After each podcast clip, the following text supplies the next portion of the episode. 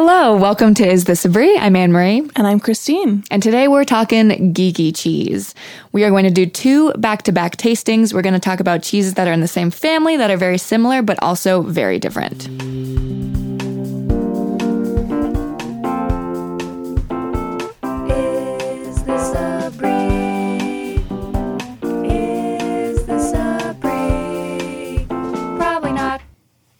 So, as two people who spend a lot of our lives with cheese, I think one of the things we both like about cheese is that it can be a snack to just enjoy while you're doing other things. But also, when you are eating cheese that was made with tradition and skill and a lot of love, you can really learn a lot from the cheese that you're tasting. Um, so, today's episode, we are focusing on cheese when you really want to get geeky. Um, we're calling it geeky cheese. and by that, uh, we mean that we've set up two sort of back to back tastings that we'll talk you through. Um, I think sometimes when people want to learn about cheese, what they want to do is go out and buy like 10 very different cheeses to taste, which is, you know, a great way to learn about cheese. But I think um, if you want to even go a little bit further, if you get two cheeses in the same style and taste them back to back, you learn a lot more about the. You can just uh, internalize a little bit more about, you know, if you're following a similar recipe in two different places, what the terroir um, will do for the flavor. Yeah. Um, when we talk about terroir, uh, that's a word you hear a lot uh, in wine, and it means sort of like the climate, right? The soil. Um, it's like, why does a cheddar taste different if it's made exactly the same way in Pennsylvania and New York, or Scotland and Ireland?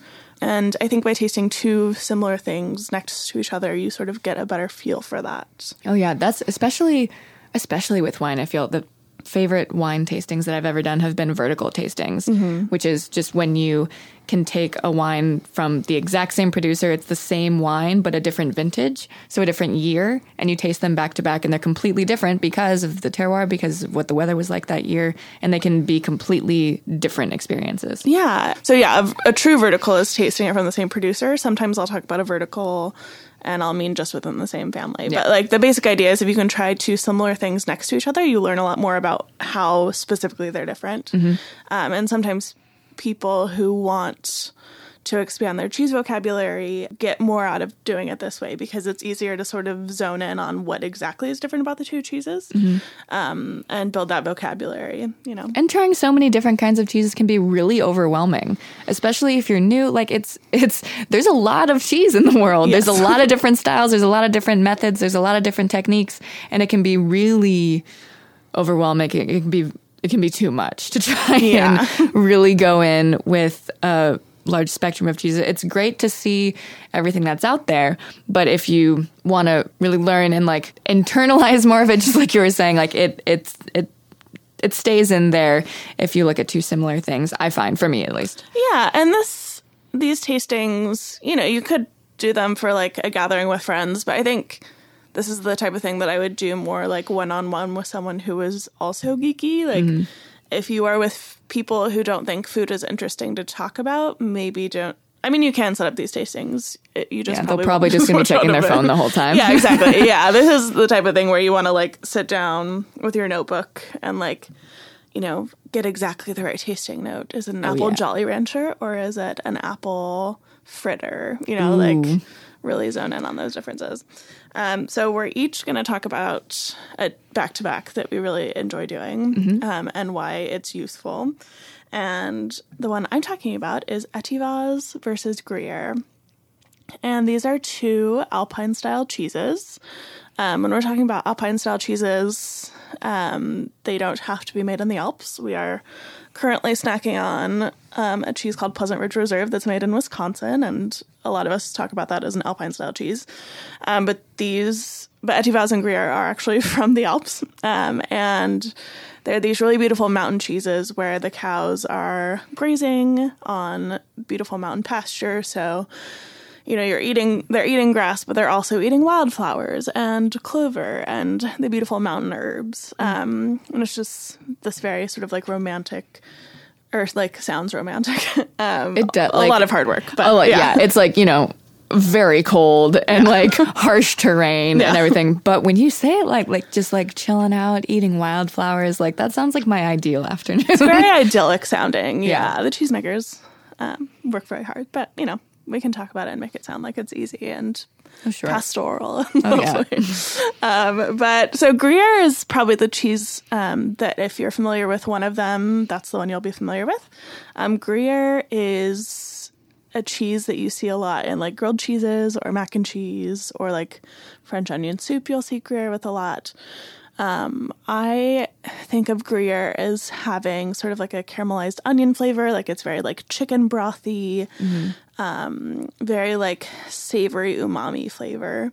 Um, and Gruyere has been made for a long time in this region. Um, it's the very often with like old world cheeses or wines, it's named after the place, and in that case, that's true. But Gruyere is sort of like the baseline. I think not that it's not a good cheese, but it's if you know an Alpine style cheese, it's usually Gruyere. Ooh, can you clarify old world versus new world? Oh yes. So this is something that actually that cheese people don't talk as much about as wine people talk about, but when we're talking about old world versus new world, um, usually old world is like European. Um, and when I'm thinking about old world cheeses, I'm thinking about, um, you know, Gruyere, Roquefort, um, the like sort of like farty smelling bries. Um, you know, you're thinking about cheeses with kind of a lot of flavor. Usually there'll be sort of like an animally flavor there, um, a little more savory. Um, when I'm talking about New World cheeses, usually it's cheeses from the US, maybe Australia or New Zealand. Um, and usually what you want from, or like what you expect from that is a little, I expect sort of like sweeter flavors or like more lightly grassy, like a New World brie style cheese would be maybe just like creamy and buttery, whereas like an Old World brie, because that's where brie is made, is France, um, would be more like mushroomy and cabbagey and sort of like vegetal. It's like, yeah, especially with Bries, it's like, which is like the first time we've actually talked about Brie. Um, Hello, yes. because yes, hello. Um, it's like New World versus Old World is the perfect example of like milky and mild versus farty and wild. Like Brie, New World and Old World, Old World is like the definition of that. Yeah, yeah, absolutely. Um, so with Alpine style cheeses, I think of the old world cheeses as being, yeah, sort of like toastier. Sometimes you'll get like a toasted sesame thing. Um, and Gruyere is a beautiful cheese for that. Very iconic. Um, it's a name protected cheese, so you can't make Gruyere in like Germany and sell it as Gruyere. Always going to be cow's milk. And then Etivaz, which is a very close cousin of Gruyere, um, has uh, basically exists because in uh, one of the rounds of like figuring out the name protection for Gruyere, what they decided that they wanted to do was make uh, Gruyere more accessible. So it's not that they made it easy to make Gruyere, but like it didn't have to be um, made in just one season. Um, it used to be so when this cheese was made hundreds of years ago, they would um, cook the curd, so the fat and protein bits, in copper kettles. Um, and now it's like copper lined vats. You know, they just wanted to make sure that Gruyere um, could be made uh, for a wider market since there was so much demand. And there was a sort of small faction of cheesemakers who said, uh, our family's been making this cheese for, you know, hundreds of years, and we don't think that what you are calling Gruyere is what we're making. So we're not going to call our cheese Gruyere. We're not going to take part in this new, you know, name protection situation. Yeah. And we're going to make our own thing. So Etivaz is only made during the summer when the cows can graze on the beautiful mountain pastures. It is still cooked on the copper kettles over an op- open flame. So I don't find this cheese particularly smoky, but sometimes you'll get sort of a like bacony thing, um, and that is partially from uh, that cooking over an open flame. Um, it's basically a much more rustically made Gruyere, Yeah. um, and it's funny because it is a very very similar make process and it's made essentially in the same place, but it tastes very different. Um, when I think of the flavors of Etivaz, I think of fire roasted strawberries or grilled pineapple. Sometimes it's really beef brothy. Like you get these really insane flavors from it that you are very different than when you get from Gruyere. Um, and depending on where the cows are in that process of sort of grazing their way up the Alps, um, which is a process called alpage, um, which is from way back when, when they would have like they did that as a way of surviving, right? They like had to bring the cows up the pa- mountain pastures just because like that's where the food was. Um, and so Because they ate it. yeah, just, like, eating their way along. Things, yeah. So where they are on the mountains, like the flavor of the wheel can really, really change. Um, and so it's kind of a fun. I think it's a good uh, way to explore um, how small differences in the make process can manifest in different flavors in the cheese. Because it, again, it's mostly the same recipe. Etivaz is just like a much more rustic way to do it, and is only made during one part of the year. It's only made in the summer um, and also to explore how like being in one part of the mountain versus another part of the mountain can really change the flavor of a cheese. You know, Yeah. Um, I feel like Etivaz is like the Ron Swanson of Alpine style cheeses. Like it's like OG. I don't want your new methods. I don't want to even be called Gruyere. Off the map. Like everything, all the flavor profiles are over an open flame. yes, yeah, like that. Etivaz is the OG. yeah. It's like the old ways are the good ways, which, as we all know, is not always true. um, in life, but in cheese, I find the old ways are usually the good ways. Yeah, Yeah, I love that. yeah. Will you tell us about your back to back, Anne Marie? I 100% will. so I'm talking about Gouda because when people talk about Gouda, we think of a lot of different things depending on what you've eaten and what your experience has been. So a lot of people, even so, I was just in New Orleans and I brought some travel cheese, as you do, but I brought extras for friends. So I brought, oh, okay, how do you spell it? It's Oplegkaas mm-hmm. and it is a very aged Gouda, super caramely. We haven't we had them with pralines. Oh yeah, you did. Oh, it was so good. It was so magical, and like they t- they taste very similar. Mm-hmm. Like the caramely nuttiness, sugary bits that you get from pralines, like. It's the same in the cheese. They're very similar that way, but it's more you get more of that salty crunchiness. Um, and I served it to a friend that was like, I like this is a Gouda. I'm like, yes. Like, okay, I like baby Gouda.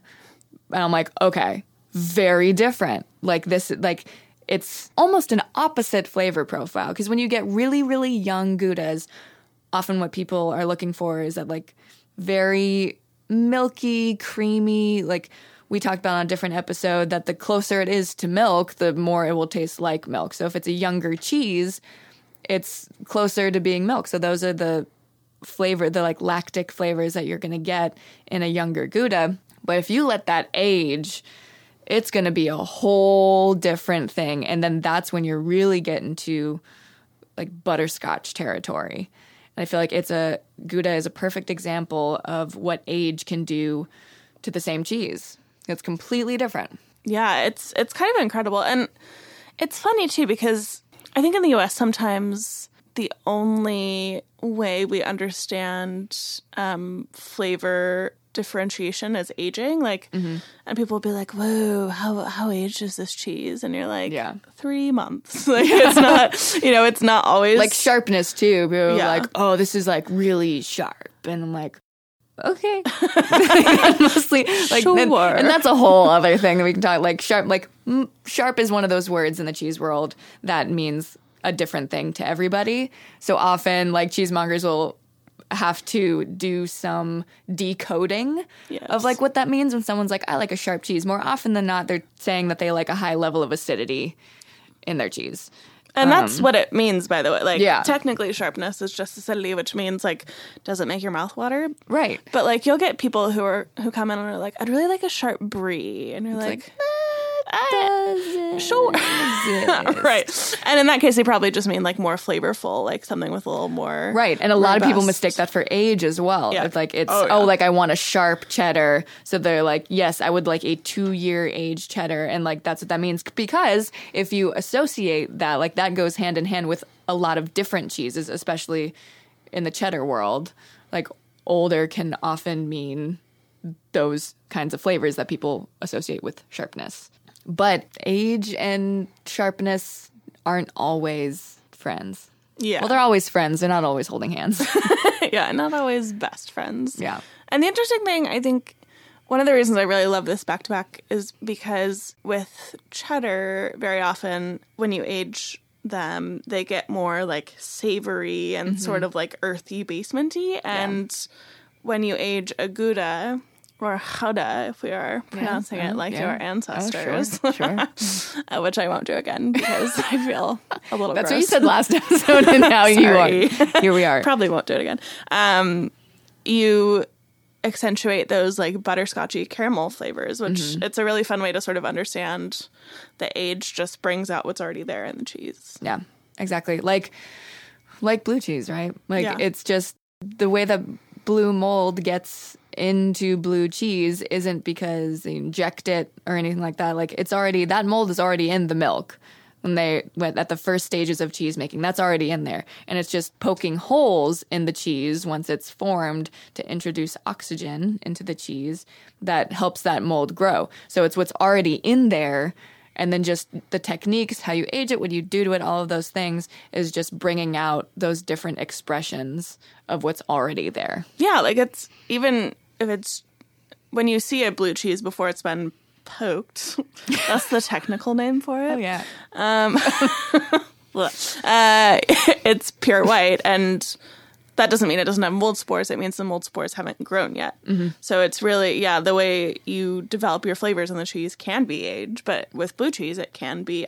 I mean, it is oxygen, Yeah. sort of like get letting the mold spores grow into that like spicy blue flavor. And we we'll love. say it all the time but i'm just gonna say it again cheese is mold cheese is mold. cheese yeah. is mold and how lucky are we that we have found a way to make mold so delicious Yeah. but like you know things like blue cheese are scary to some people because they're like i don't want to eat that freaky mold.